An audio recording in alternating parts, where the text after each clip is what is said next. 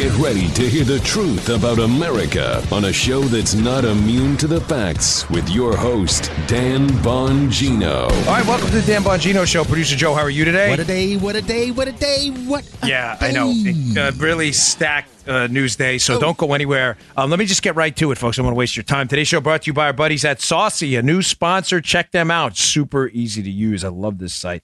Everyone at some point has wished they could just have beer, wine, or liquor delivered. Well, someone finally decided to do something about it. My wife and I enjoy um, Saturday night date nights at home in our backyard. Uh, now it's easy to get your beer, wine, or liquor delivered right to you. Intro- introducing Saucey, the alcohol delivery app. Saucey delivers your favorite beer, wine, and liquor right to your door on demand.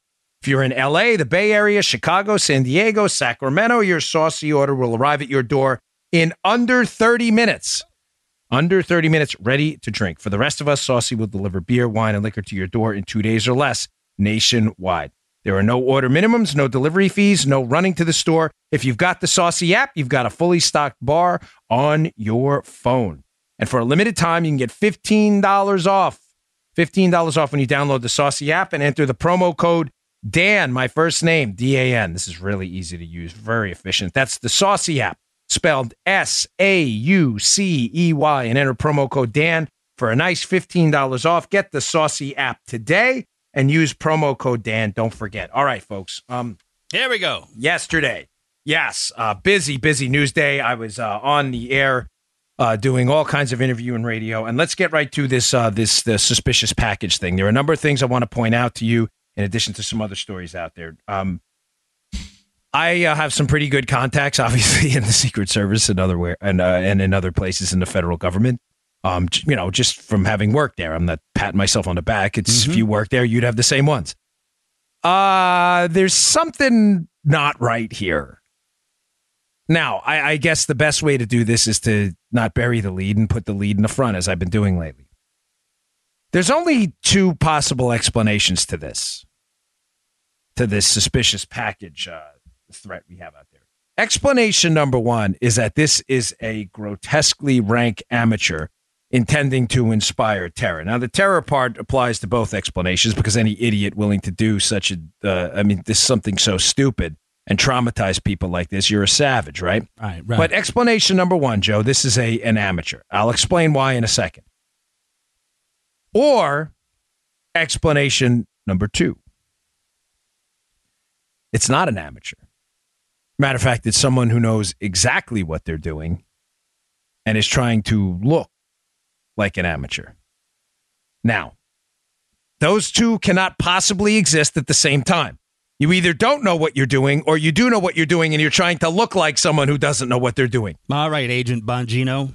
Well, Where are you and this from is here? Yeah. Yes, I know, and I I, I was going to talk to Joe, but so, Joe and I are friends, so we hmm. chat before the show. I said, let me save this one for the air because I appreciate Joe's genuine reaction. Okay. So, um, in chatting with some of my buddies, um, one of the things that sticks out uh, to me and to others is the fact that these are uh, unbelievably amateurish devices. So let me just point out some things to point that to, to indicate that they are they're not these are not uh, devices that someone who is experienced in these sinister dark arts uh, would put together. Number one, if you were intending to harm someone via a package bomb, uh, God forbid, you do not want that package bomb to be suspicious. Well, why would that be, Joe? Because simply you don't want it to be detected, Yeah. right? This is not complicated.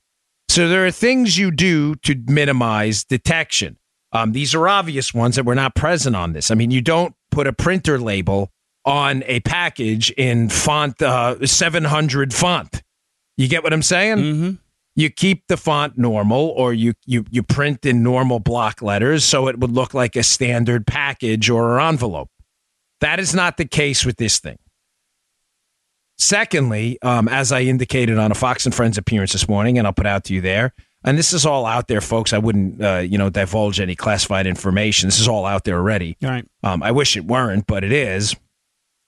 Printers leave a signature on printed uh, documents. I don't know if you all are aware of this, Yeah. but they do. It's like a Um, fingerprint, isn't it? Like More a less, fi- yeah. yes, well said, my friend. They leave a printer, and uh, how it's done, I, I, I'm not at liberty to say, but it's a technique we used when investigating counterfeit money in the past. Ah. When I first got on the Secret Service, uh, what we called P notes. P notes, computer printed notes, were almost non-existent. Everything was done uh, via some form of a press, a printing press. Uh, as as printer technology got better, people started to pass what we call P notes. Um, one of the ways that's very easy to detect P notes is by the pattern a printer leaves on a printed bill. You can find out what printer it is, like Joe said. Um, and I'll leave it at this: it leaves a fingerprint those fingerprints and literal fingerprints are most likely on those packages and on those printer labels. This is an amateur hour operation.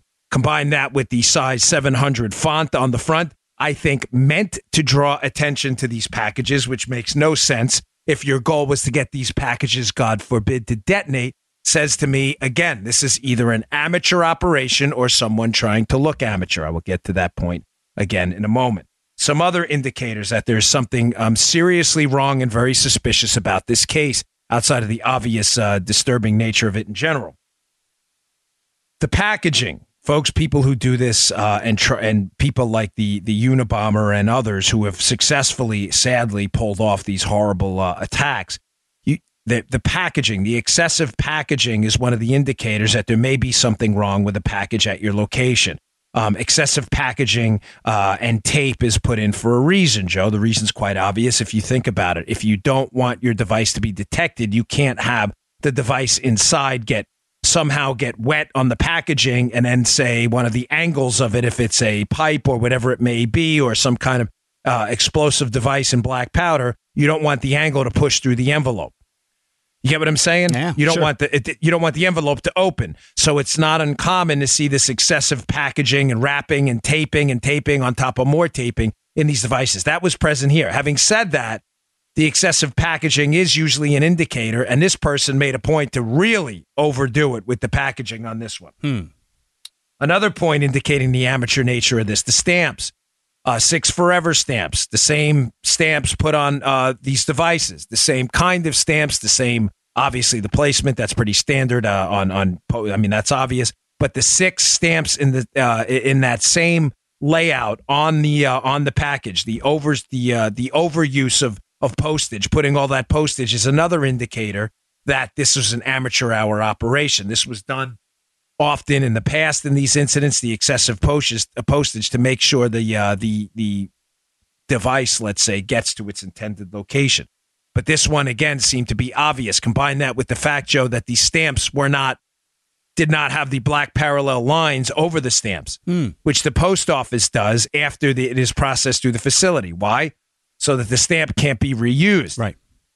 There are no stamps on the stamp, meaning these were not processed through a post office facility. Meaning, why would you put the stamps on there? It was either a courier or they were hand delivered and meant to look like U.S. mail. They were not. Another indicator this is an amateur hour operation or meant to look like one. Ladies and gentlemen, if you were so driven by hatred that you felt the need to mail a, a explosive device to a person you could not stand and had such vitriol in your heart for, let's use John Brennan as an example. You would probably figure out where he actually worked and understand what the spelling of his name was. That's not what happened in this case. The printer label not only mailed a package for John Brennan to CNN, but it spelled John Brennan's name wrong. It spelled a number of names wrong. It spelled Debbie Wasserman Schultz's name wrong as well on the return label. Folks, John Brennan's name is spelled with two N's, not one. John Brennan does not work for CNN. John Brennan works for NBC. If you are deranged enough to do this and send a package to John Brennan, you would have thought putting all that that that work, air quotes here, into developing your deadly device or or or uh, or your suspicious package in general, you would think you would do basic research to figure out what John Brennan's name is actually spelled like and where he worked. This all reeks. Reek. There's something not right about this case, folks. Something is not right. Now, here's the kicker. Again, we're dealing with the headline here. This is either a rank amateur or a hardcore professional designed to look like a rank amateur. Now, I've given you no inv- evidence so far that this is a professional, Joe. All I've said so far is the print, the packaging, the stamps, the misspellings, the names, the way the devices were delivered. This sounds like an amateur. Does it really? Let me bring up an interesting point to you uh, brought up to me. Hmm. Okay, Agent Bongino.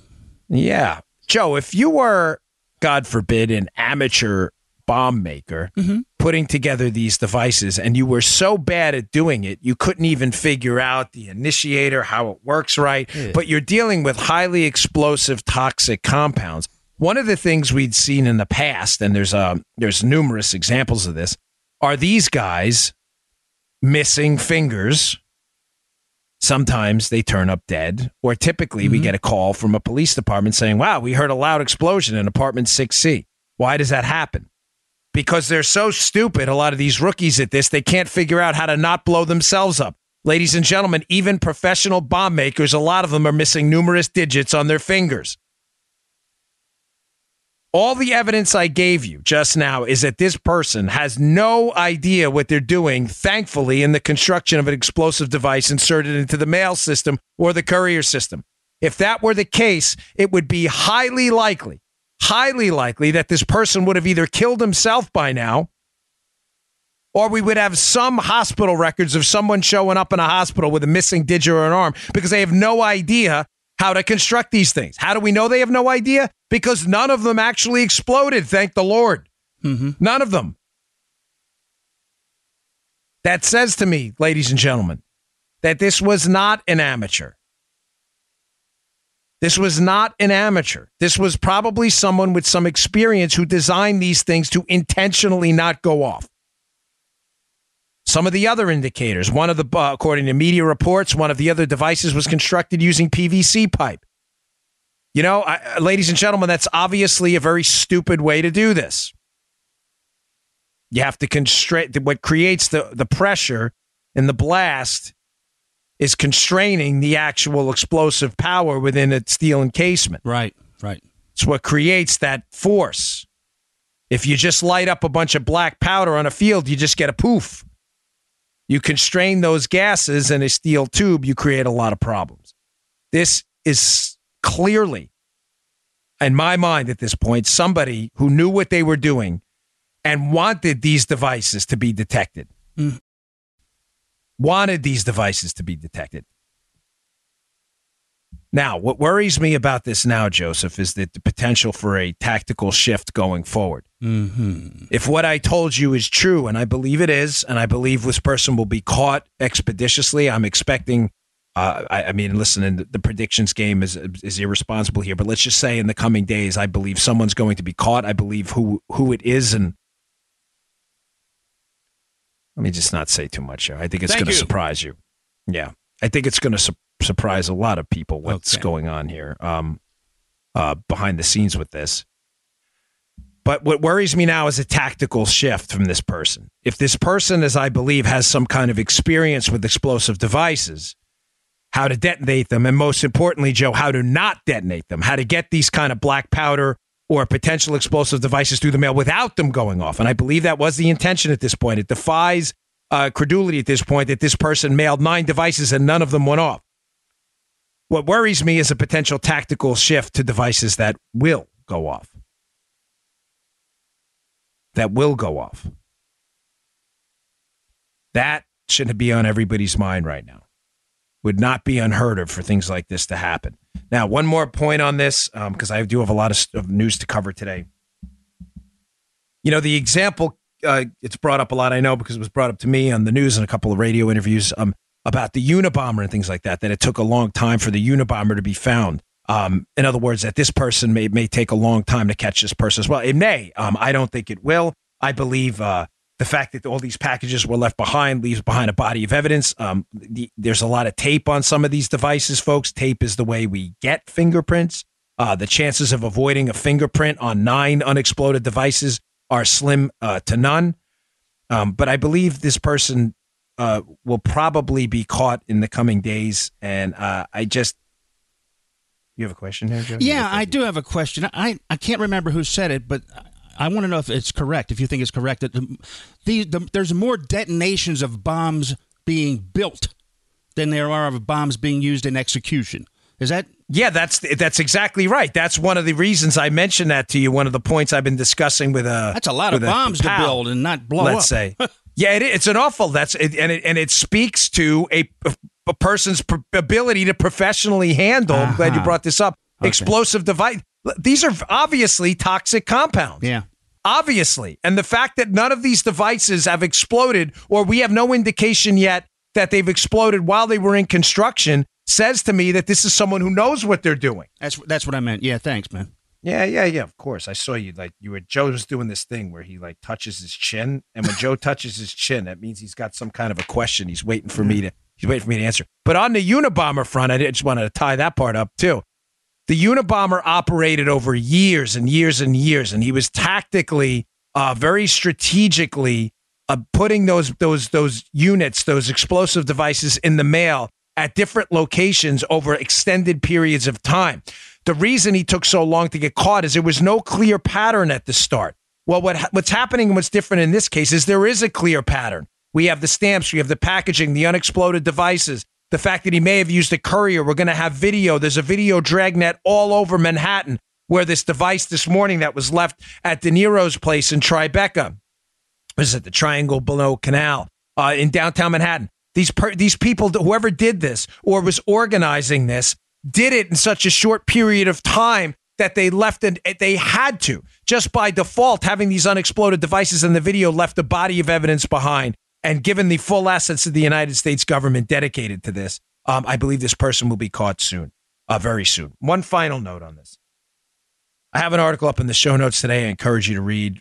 Uh, I was furious, furious yesterday at the media coverage of this. Ladies and gentlemen, it has been disgusting. It has been horrifying.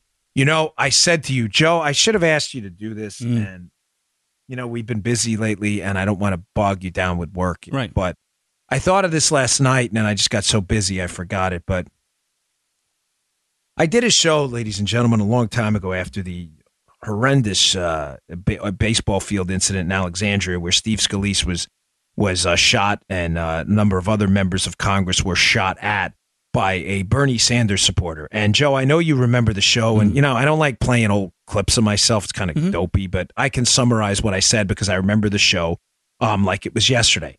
And this just goes to show you the abhorrent, disgusting, horrifying coverage of the liberal media horrendous people out there. I mean, unbelievable what they're doing here, trying to pin this on Donald Trump. I had said to you back then, I'll say it again, and I will say it anytime this happens. After the Bernie Sanders supporter nearly killed Steve Scalise, I made a point acutely in that moment that we have to temper this and understand that this was not Bernie Sanders' fault. It's not. Now, you call it whatever you want. Listen to me. I don't care because I know where my heart and my head were at the time. Right. It is a dangerous, slippery slope to start blaming other people, Donald Trump, Bernie Sanders, or Sarah Palin, or anybody else for the deranged action of lunatics. Joe, neither you nor I have any control of what people decide to do out there if they have such darkness in their hearts that they want to physically harm others. We have made a point on this show repeatedly. Call it your virtue signaling. I don't care what you call it. I know I have made a point with this show repeatedly because I know what's in my heart. I know what's in Joe's heart. That violence, proactive violence, is never, ever, ever, ever the answer. Period. Full stop. Thank you. I'm not telling anybody not to defend themselves if they're attacked. I have said this over and over, and I made a point after that dreadful episode with Steve Scalise where he almost died that that was not Bernie Sanders' fault. And the minute we go down that road, that, well, you know, the guy was a Bernie supporter, so Bernie did this. We open ourselves up to a society of, of, of really mob like behavior where anyone and everyone can be attacked at any time. Anyone, anyone can be tied to anything.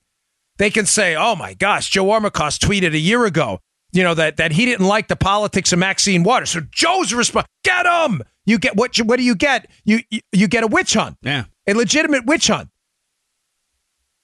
Remember the you know, the witch trials? If they you know if they if they float, they were witches, and if they drown, they were witches. It was like you were a witch either way. You know, you it was a lose lose. Whatever. I'm probably didn't explain that well, so I'll get a thousand emails. But you get the point. The whole purpose of a witch hunt is you always find a witch.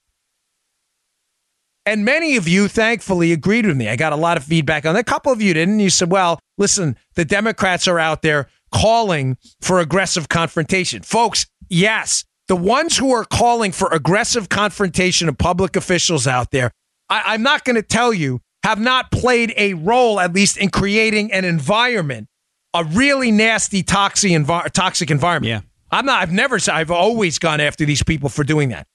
But we cannot put the behavior of individuals on others. It's that it leads us down a dangerous path. Now, I only say that because the media, their abhorrent, horrendous coverage of this event. Joe, they have zero clues, zero, none. They have absolutely no idea who did this. They don't know the motive of all of the W's out there the how, the who, the why, the when. Of all the W's out there, Joe, what's the most important? The who. Mm. Who did this is the most important. That's how you determine a motive. They have no idea, folks. They have no idea who did this. And you've got people like Brian Stelter making these slight insinuations that these are Trump targets. You've got CNN running chyrons target, Trump targets under attack as if Trump somehow was responsible for this. I said to you on that episode, I'll wrap it up with this. I said to you, wait, you watch. When something happens to a Democrat, was I was saying this during the Scalise incident when a Republican was under attack, the media will pay you back no favors. And the point I was making at the time was I was not doing it because I was expecting the media to be honest later. These people are not honest. They're not. I uh, remember the show, Joe. Yeah, I said to you, I do. I'm doing this because it's the right thing. It is not Bernie Sanders' fault that some Looney Tune tried to kill Steve Scalise on a baseball field. It's just not. You know, uh, what people, I got some criticism yesterday for owning the lib. Owning the libs is about the exercise of political power, you idiots. Do you even listen to the show? To these morons? Have you, did you miss the whole episode? We have, we have purposefully, me being a former Secret Service agent, having experience with this, openly, vigorously spoken out against these kind of aggressive confrontational tactics. But make no mistake, Joe, from the corrupted, horrible media, I expect no courtesy in return. None. I knew you would do this. I knew you would do it when it happened. I knew you would do it immediately without any evidence. I knew you would not practice journalism. I knew you would practice liberal, liberal narrative advocacy. And sadly, tragically, you proved me right. And you know what? Even though you continue to do this, God forbid another incident happens with a Democrat. Another incident happens today. God forbid one of these devices is functional and actually goes off. I will still, no matter what, if something were to happen to a Republican today, I will insist because it's the right thing to do that the individual is responsible for their behavior. This is not some collective thing where Democrats are responsible for what some Looney Tune does. But again, ladies and gentlemen, expect no courtesy and no civility and no morally or ethically upstanding behavior from the media who will turn around on a dime and blame you for this, ignoring the fact that white powder was sent to Don Jr.'s house. That there was some suspected ricin attack on Susan Collins' uh, house. Expect none of that. Jim Mattis got a package. Those stories have all disappeared already, Joe. And can I say one more thing, folks? You know, the treatment of Fox. You may say, well, you're on Fox. I don't care. I'm sorry. I, I have to put this out there. The treatment of Fox by other left wing media nuts out there has been disgusting. Fox has been running 24 hour, nearly 24 hour, sometimes commercial free coverage of the attack on CNN and Democrats. You know why, Joe? Because it's an important story. Right.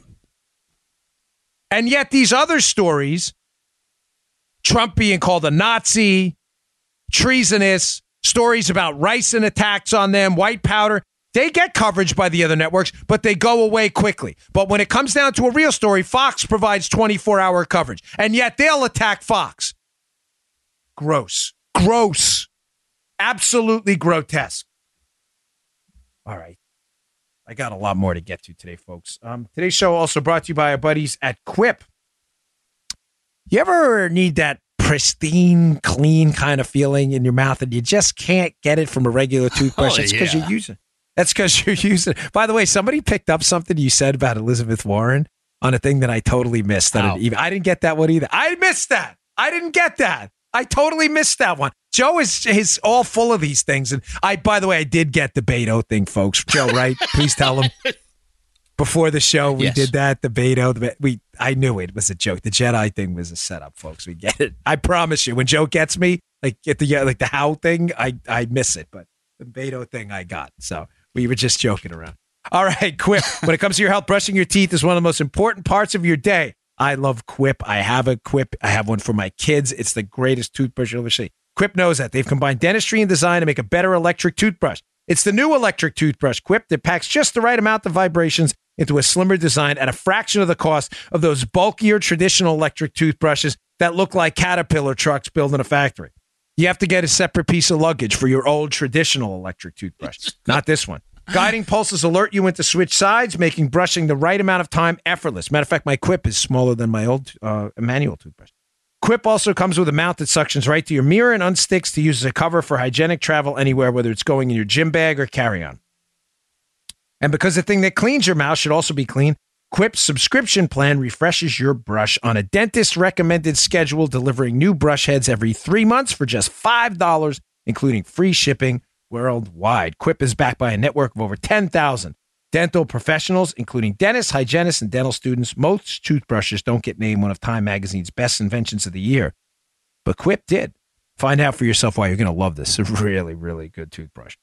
Quip starts at just $25. And if you go to getquip, Q-U-I-P dot com slash Dan, getquip.com slash Dan, getquip, uh, getquip.com slash Dan. Right now, you'll get your first refill pack free. That's your first refill pack free at getquip.com slash Dan. Go check that out. All right. Um, more breaking news here. So I've been working on something for a while on the Spygate case in the book. It's some of it's in the book. We kind of hint at it, but at the time of printing, I didn't have um, the body of, of material I do now to prove to, to point to, to an assertion I'd like to make. But there's something very interesting. Um, someone who emails me regularly emailed me yesterday. I was hesitant to bring it up yesterday, but I've been holding on to something for a while. Uh, with the Papadopoulos angle of the Spygate case, Joe. I haven't discussed this with you. No, either you haven't. Mm-mm. but it is it is fascinating. Folks, there's an article from November 9th of 2017 by Ali Watkins. Oh, remember the names. Some of you are picking that up right now, some of you may not be. There's an article in Politico I'm going to put up in the show notes. And again, it's from uh, November 9th of 2017. Uh, it's going to be uh, the second or third article down in the show notes. If you subscribe to my email list, I'll email them right to you. And it is a fascinating piece, not only because of uh, the content of it, but who wrote it. Ali Watkins, Ali Watkins, the author. Who is Ali Watkins? Why does that name sound familiar? Ali Watkins was the love interest, girlfriend of the Senate staffer on the Senate Intel Committee that was handling the collusion investigation, Joe. The girlfriend of the Senate staffer on that committee, who was alleged to be the recipient of many leaks from that committee.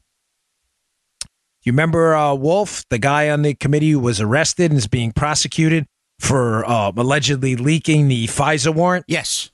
This is his girlfriend, Ali Oh. Watkins, who was supposed to be the recipient of the text messages about the FISA warrant. Now, remember we had discussed this before. He, it, if interestingly enough, when the FISA warrant is del- delivered to the Senate Intel Committee, excuse me, when it's delivered to the Senate Intel, Intel Committee, it is likely delivered in unredacted form. The FISA warrant is 82 pages. He texts Wolfe, his girlfriend at the time, Ali Watkins, according to the charging documents. He texts his girlfriend 82 times, most likely screenshots of each individual page of the FISA warrant. Now, if you're a closet investigator out there, you're probably figuring out where I'm going with this. If not, I'll explain it to you. There were whole pages of the FISA warrant blacked out, meaning they were like black dots. They got the Senate Intel Committee, most likely the unredacted portion of the FISA. If it was 82 pages and he texts his girlfriend 82 times, he most likely, Joe, would not text his girlfriend a fully redacted page. Hey, Joe, check this out. Here's a big black dot on a page. They're not going to do that. He would only, why would you text pages and pages and pages of blank documents? You wouldn't do that. It's No. absurd. It's ridiculous. What is, what am I suggesting? I'm suggesting that the unredacted FISA, in other words, this entire basis for this case, the garbage case that's in there, all the information that we're supposed to see soon, if, if Trump follows through on this declassification request, that the media may already have this, may already have the unredacted FISA with all the devastating information in there. Now, the author of this piece, Watkins, in this Politico piece, is the, uh, according to the reports, is the girlfriend and is the recipient of these texts. So she may have a boatload of information about the genesis of this case. Folks, please understand what I'm telling you because the rest of this story, that part's old. But if you don't understand that part, the rest of this will make no sense.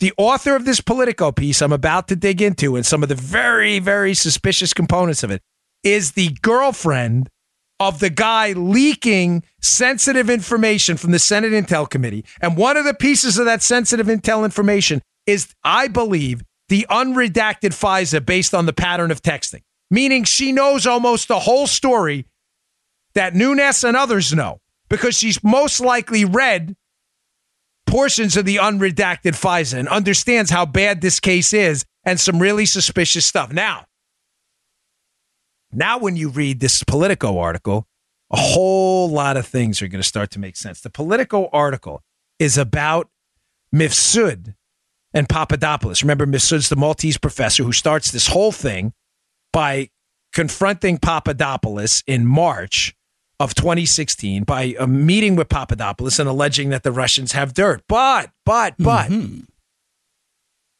Mifsud Joe introduces Papadopoulos at one point to a woman he calls, and I say he calls because nobody's really sure what this woman's name is. Some of this is a good portion of this is in the book, by the way. This is my Spygate book, but introduces Mifsud introduces Papadopoulos, the Trump team member, to a woman by the name of Olga Vinogradova Whoa. or Polonskaya, depending on what last name you choose. Yeah. and he introduces her, Joe, as Putin's niece. Let me read from the piece. This is gonna. I promise you, this is gonna be fascinating. Where we going here? Yeah, yeah, yeah. All right, this is gonna get good. So again, this the woman writing this likely knows the entire story about FBI malfeasance because her boyfriend is on the Senate Intel Committee, and we know is texted her. Here's this is from her Politico piece. Quote, Mifsud introduced Vinogradova to Papadopoulos as someone with high profile ties to the Russian government. Oh, whoa, Russian woman. Mifsud goes, hey, look, it's Putin's niece. She has high profile ties to the Russian government, which was then seeking better relations with the U.S. and an end to Western economic sanctions imposed over Russian aggression in Ukraine. One Papadopoulos email to Trump campaign officials said the woman had offered to, this is, oh, this is too perfect to arrange a meeting between us and the Russian leadership to discuss U.S. Russia ties under President Trump. wow. How convenient.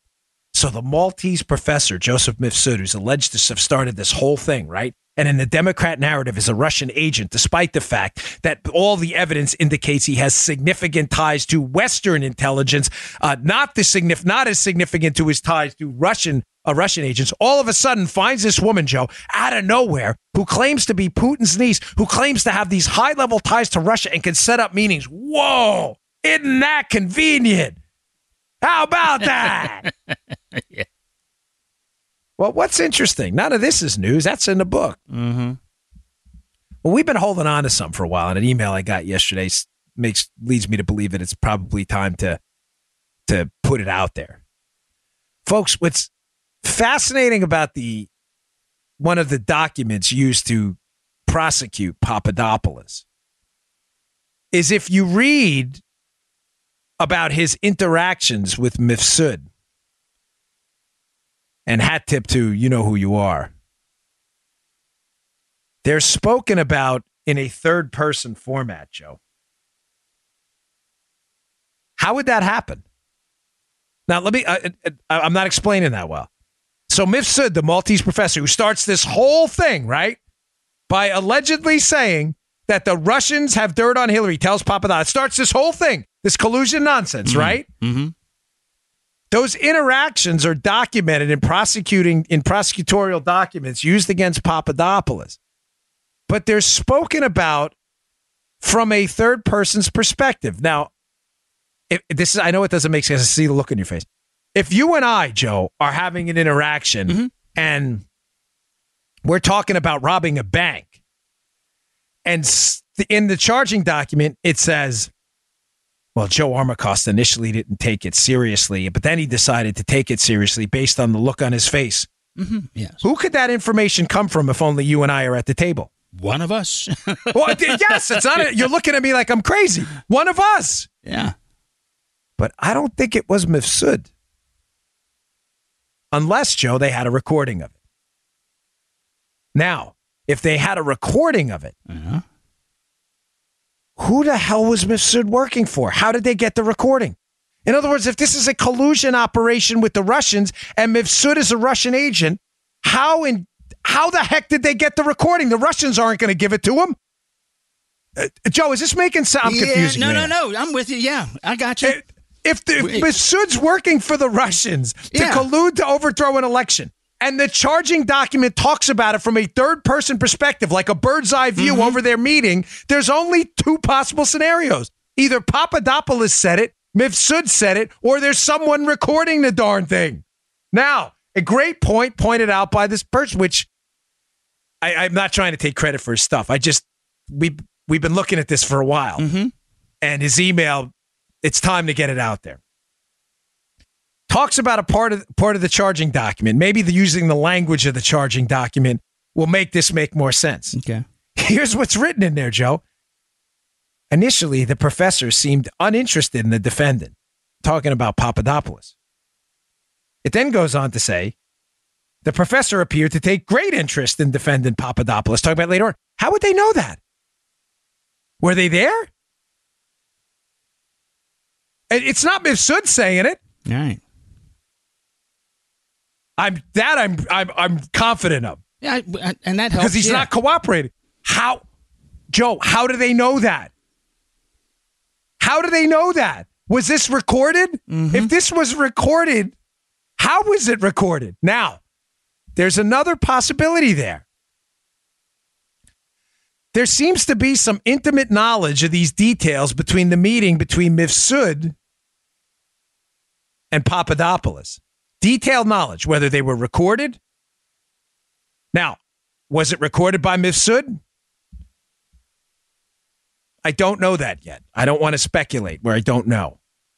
But what I'm telling you is there's a bird's eye view of this that was, I don't believe, passed on. I don't believe was passed on by Mifsud.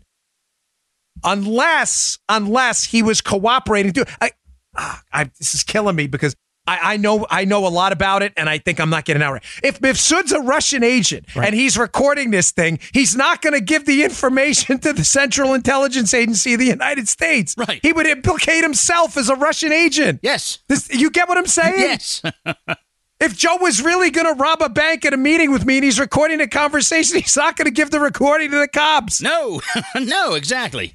which you can pretty much eliminate Mifsud at this point being a Russian agent. All They right. somehow have some bird's eye view of this. There's only two explanations. It was recorded, given to them by Mifsud, meaning he's not a Russian agent. He was working with them, working with friendlies to set up Trump, or there's a third party there. Now you see where I'm going with the Politico article? Mm-hmm. This Ali Watkins seems to know an awful lot about the whole case an awful long time ago. This piece was wrote, written November 9th, 2017.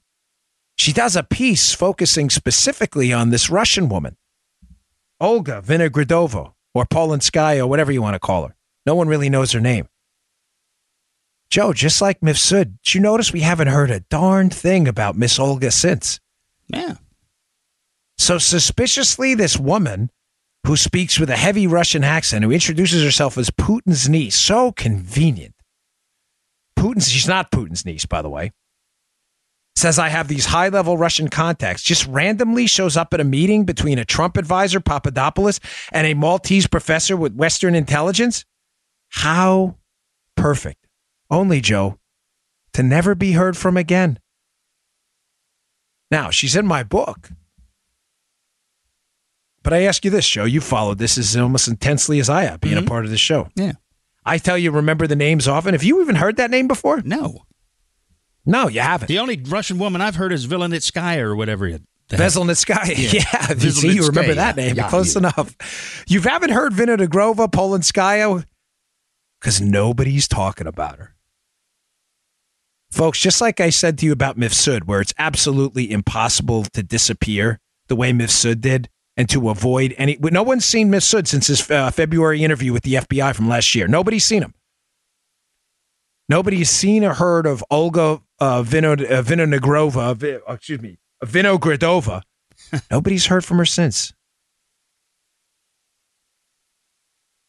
Folks, this was so obviously a setup that again you have to intentionally have blinders on at this point to believe this this this this bag of, of horse because that's what it is. This is nonsense. You see how I'm wrapping this up, Joe? Mhm. This was the perfect setup. Yeah. Do you really think the Russians are guys, ladies? Listen, I'm no fan of, of Putin or the Russians. Let me be crystal clear about this. I have been, in, uh, you know, intimately involved. What got me into politics was Reagan's fight against communism. But do you really think I, I spent time in Moscow, three weeks, as a matter of fact, doing investigative work with their FSB when I was a Secret Service agent? These people aren't stupid, okay? No. They are not dumb, the Russians. Do you really believe that they're going to send this Maltese professor there, right, as their cutout, and as and, and what they're and they're going to send a woman who is Putin's niece, who openly talks about her connections to the Russian government to try to set up a meeting with a low-level member of the Trump team? You believe this is actually going to this is the way it's going to go down? So let me get this straight, Joe. The Russian government has a plan to overthrow the results of the U.S. election or influence them heavily, right? Oh, okay. So they send in a professor from Malta with connections to Western intelligence who knows UK in- intelligence officials and is intimately familiar with the Western intelligence apparatus. So they call in a guy connected to us who, by the way, could rat on them at any moment. And they send in a woman and, and and she doesn't do it cryptically. She goes, "Yeah, I'm Putin's niece. I can set up a meeting." Does this sound even remotely logical to you? Are you like a crazy person? Oh, we haven't heard that in a while. Play it again. Are you like a crazy person? Yes, you must be. I missed that one. I do too. I, that no, I'm not crazy. This is the worst setup in human history. Oh, look, I've got this one. It's Putin's niece. She's going to set up a meeting. Really? Wow, that sounds great. All of a sudden, we don't hear from the woman ever again. You're telling me nobody can locate this woman? Is it possible, Joe, also that bird's eye view, third party perspective, talking about, oh, and Mifsud didn't seem interested, but then he seemed interested? It's not Mifsud saying that. Who's saying that? Folks, you have not heard the last. Now, Joe, what would you say? We're about a month ahead of the news cycle on this. Oh yeah, at least Mark it yeah, down. Put get your notebooks out, folks. Yeah. Olga Polonskaya. Check it out in the book. Olga Vinogradova. You have not heard the last of that name. This is the worst setup in human history by a bunch of incompetent loons. Read the Politico piece. It's in there today. And remember who wrote it. There's a reason that name appears in her writing around the time she's dealing with her boyfriend on the Intel committee who knows the whole story, according to the FISA, the debunked dossier, and feeds it to her. There's a reason she writes that. Now, remember, she knows the whole story according to the dossier and the Democrats because that's what appeared in the FISA application. She doesn't know the real story. She just knows what she's been told. Hence the focus in her Politico piece about this shady Russian woman, Olga Vilga Vinogradova. Was she Russian? we sure about that? Just how Russian was she? What is she doing? I never know what, she's doing. What is she doing back there? Folks, this is going to get hairy. This story, I know a lot of you think this thing's dying down. Oh, no, no, no, no, no, no, no. There's a lot more to come. Write that name in your name notebook. More to come on that later. All right, uh, one final lady here, and I got a few more stories to get to that are really important. A lot of news this week. Today's show also brought to you by our buddies at We the People Holsters, best holsters out there. Love them. They sent me a sample a little while ago. Loved them so much. I said, hey, can I get a few more of those bad boys? They are great. the problem with a lot of these in the pants holsters and holster designs, they're super uncomfortable. They're hard to adjust. Not with We the People holsters. You will never, ever find a better priced, more quali- high quality holster than you will We the People. They custom make their holsters right here in the United States. They do not use third party molds. They design them themselves in Las Vegas, right here in the United States, putting Americans to work. These are measured right down to every nook and cranny of the firearm you own. They update their designs all the time. They have camo, the thin red line, thin blue line, the Constitution. I have all kinds of really cool designs in there. Check them out. They update their designs all the time, every month. That's some, uh, and it allows them also to keep the data on updated models of firearms that come out. They mean it when they say they build their own molds. They have a 3D design team that measures every nook and cranny of the firearm for the perfect fit. You can adjust the cant, you can adjust the ride for maximum comfort. It's super easy to do. It's a couple screws right on the front. You can't miss it. They designed their own clip. It has four holes on the clip that match up with the four on the holster, so you can adjust the cant and the ride for maximum comfort. You can adjust the tension. It provides that nice little click, so you know that that firearm is secure in there. If you like it a little loose, a little, uh, if you like the holster or the grip to be a little tighter on the firearm, it's just one simple turn of a screw. Really simple. Their holsters are priced at just $34. But, but not only they come with a lifetime guarantee, which you won't need because they're great, they also ship free. And if you use uh, if you use promo code Dan, you'll get ten dollars off. That makes it just twenty four dollars. If it's not a perfect fit, send it back for refund. Here's the website. Check this out. We the people holsters.com slash Dan. We the people holsters.com slash Dan. We the people holsters.com slash Dan my listeners can get $10 off using promo code Dan. That's just $24 with free shipping. You will not find a better product out there for the money. Love we the people. All right. Uh, a couple more stories I had. The um, the Democrats uh, and the media and the media allies, their messaging on this caravan, uh, mm. caravan, in addition to their messaging on this uh, this dreadful, uh, suspicious package uh, spree we're having here over these last few days, has been absolutely horrifying. Watching the media, I covered this on my NRA TV show last night uh, address this caravan has been uh, just I, I, don't. I, they're not even media anymore, Joe. It's not journalism. Um, it's it's strictly liberal mm-hmm. narrative baiting. One of their talking points on this has been, and I I addressed this yesterday as well, and I want to just double down on it because there's been a subsequent tweet put out. Liberals are giving us an easy messaging opportunity, and sadly, a lot of Republicans are missing it. They're asking Republicans for evidence that this caravan contains, in fact, criminals and gang members, when the real question is, how can you prove it doesn't? Because these are not citizens of the United States. They have no right to enter the country illegally. None. The real question here is not asking me for proof that there are gang members. It's asking you proof that you know they're not. Have you vetted all 4,000 of, of uh, these immigrants coming up to the country and threatening to enter illegally? Have you? It's a simple question. The answer is obviously no, you have not. So if you haven't, you can't prove to me that people entering our country and breaking the law, they have no right to do this, should be here, and that some of them, granted, maybe a small portion, but some of them may be dangerous. Making the situation even worse, not to redo yesterday's show, but there's been some new news on this. The DHS, Department of Homeland Security, put out a tweet thoroughly refuting the media coverage on this, which has been Donald Trump needs to prove there are gang members and, and, and uh, criminals. Donald Trump doesn't need to prove anything. They're threatening to enter the country illegally. You have to prove that that these folks are going to enter legally, number one, and should be here. You have to prove, not us. Here's the tweet, Joe. DHS can confirm, can, not can't, can, C A N, can confirm that there are individuals within the caravan who are gang rep- uh, members or who have serious criminal histories. That is a tweet from DHS. I worked at DHS, ladies and gentlemen. They are not politicians. They're not going to humiliate themselves in a tweet for any political agenda. DHS clearly has significant intelligence, Joseph, that there are people in this caravan with significant criminal histories or who may be gang mm-hmm. members. This is their tweet. They're not going to embarrass themselves on their Twitter feed. Th- telling you what? The media is just making this story up. There's no evidence that there's criminals. Do you even read? Seriously, I said this yesterday. Someone suggested that we put it on a t-shirt. Liberals, do you even read? Seriously, do you even do you pay attention to even basic facts and information? This is outrageous. The DHS put out a tweet themselves. They can confirm, can no T at the end, can confirm that there are gang members and people with significant criminal histories within the caravan. Joe, there are also investigative reporters on the ground talking to people in the caravan who have already acknowledged that there were criminals in the hmm. caravan. Stop falling for this sucker argument, Republicans.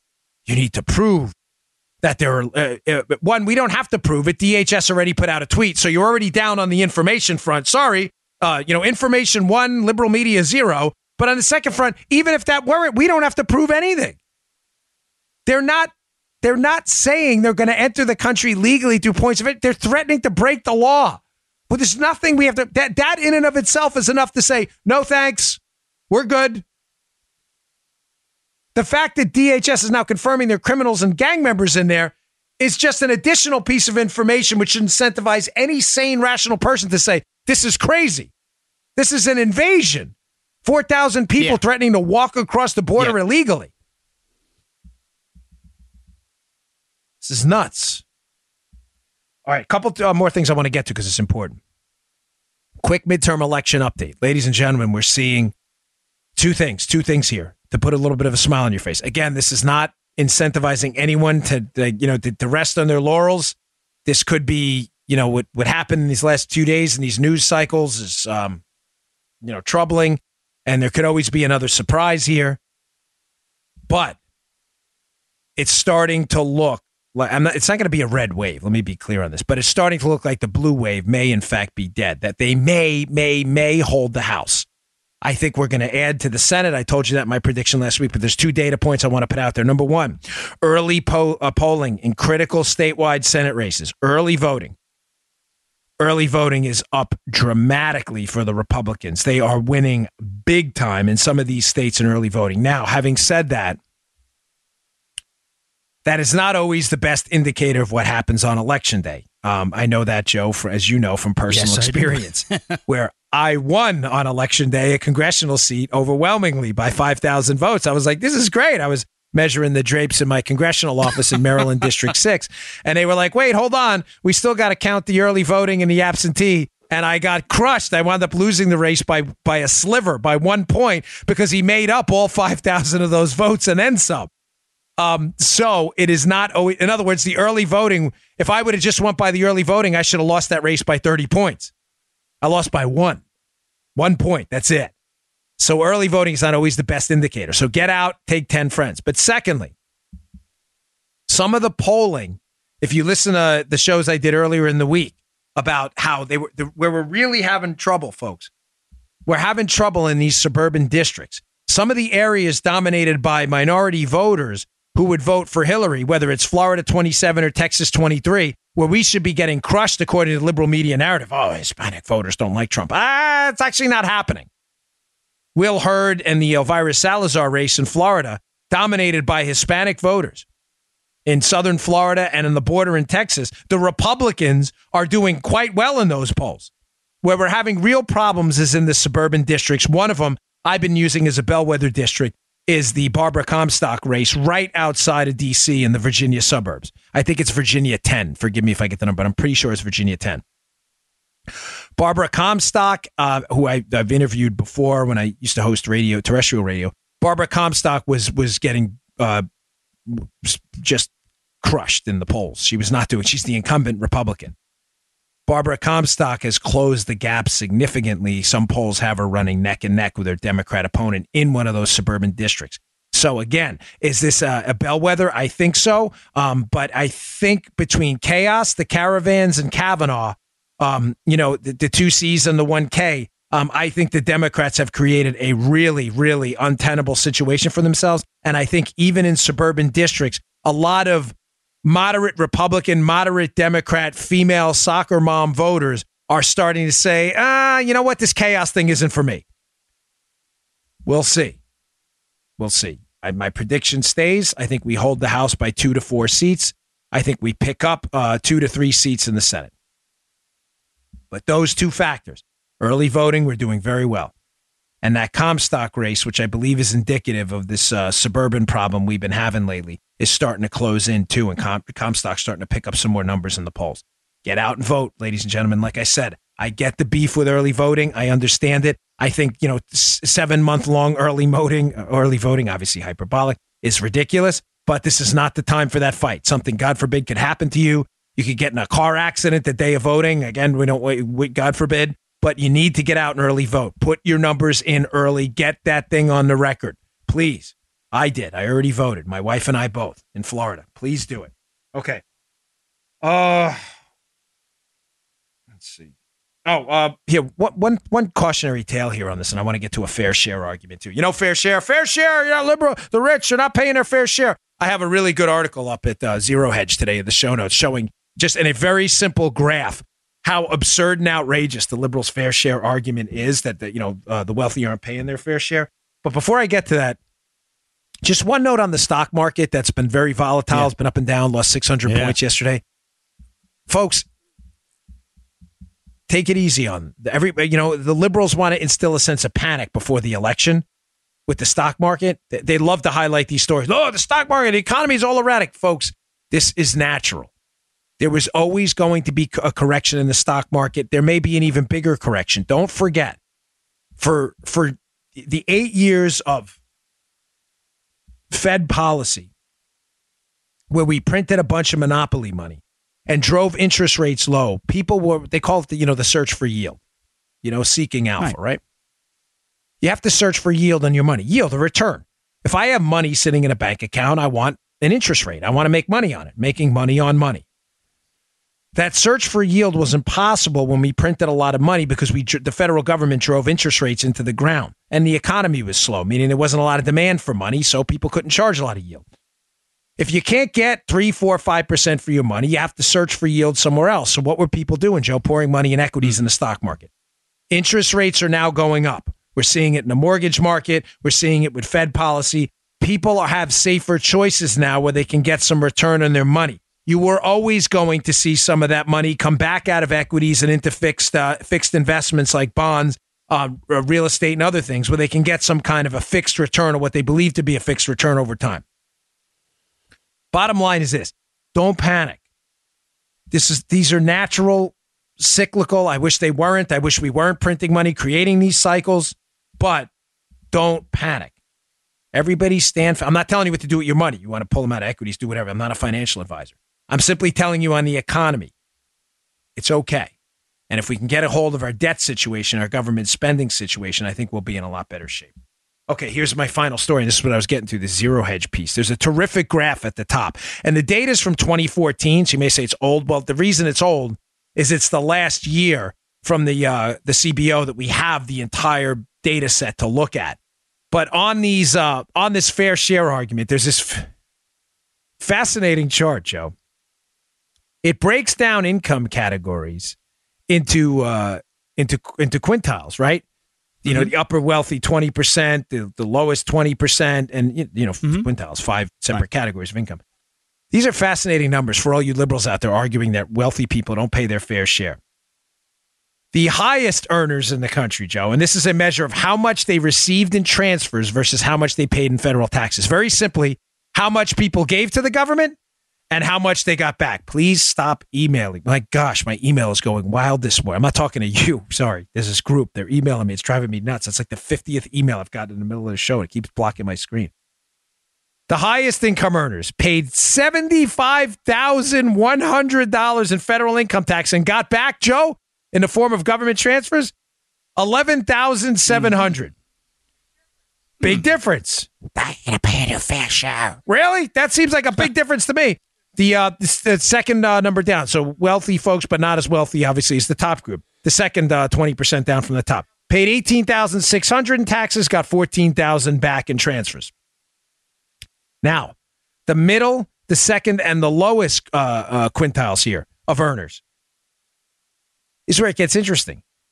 The middle paid nine thousand six hundred in taxes and got back fifteen thousand four hundred dollars. Nine thousand. We haven't used Jay's abacus in a while. Nine thousand six hundred dollars in tax payments, and they got back fifteen thousand four hundred. So you got the wealthy paying seventy five thousand, getting back eleven thousand, and you got people who are middle income paying nine thousand six hundred, getting back fifteen thousand. Your fair share are you understand your nonsense? It- It's it's it's it, you're immune to facts and data. It gets even better. The second lowest to the bottom paid in three thousand eight hundred dollars in taxes, got seventeen thousand seven hundred dollars back in transfers. And the poorest individuals, folks, I'm just trying to tell you, your fair share argument is total garbage. The poor, this is where they paid four hundred dollars in federal income taxes, got sixteen thousand six hundred dollars black uh, back. Excuse me. folks, hard pass on the nonsense fair share argument, please. Facts and data matter. Read the piece, look at the chart, print it, give it to your liberal friends, and say how much more of the fair share should be ours exactly, because we're already paying all of it. Thank you. Have a nice day. All right, folks. Thanks again for tuning in. Please subscribe to the show, especially on iTunes. I'm having some issues here. I don't know why, but go to iTunes and your podcast app. Please subscribe. It's free. Uh, you can also subscribe on iHeart. You can listen at bongino.com and please subscribe to my email list. We will send you the best articles of the day right to your mailbox. Thanks a lot, folks. I will see you all tomorrow. You just heard the Dan Bongino Show. Get more of Dan online anytime at conservativereview.com. You can also get Dan's podcasts on iTunes or SoundCloud. And follow Dan on Twitter 24 7 at DBongino.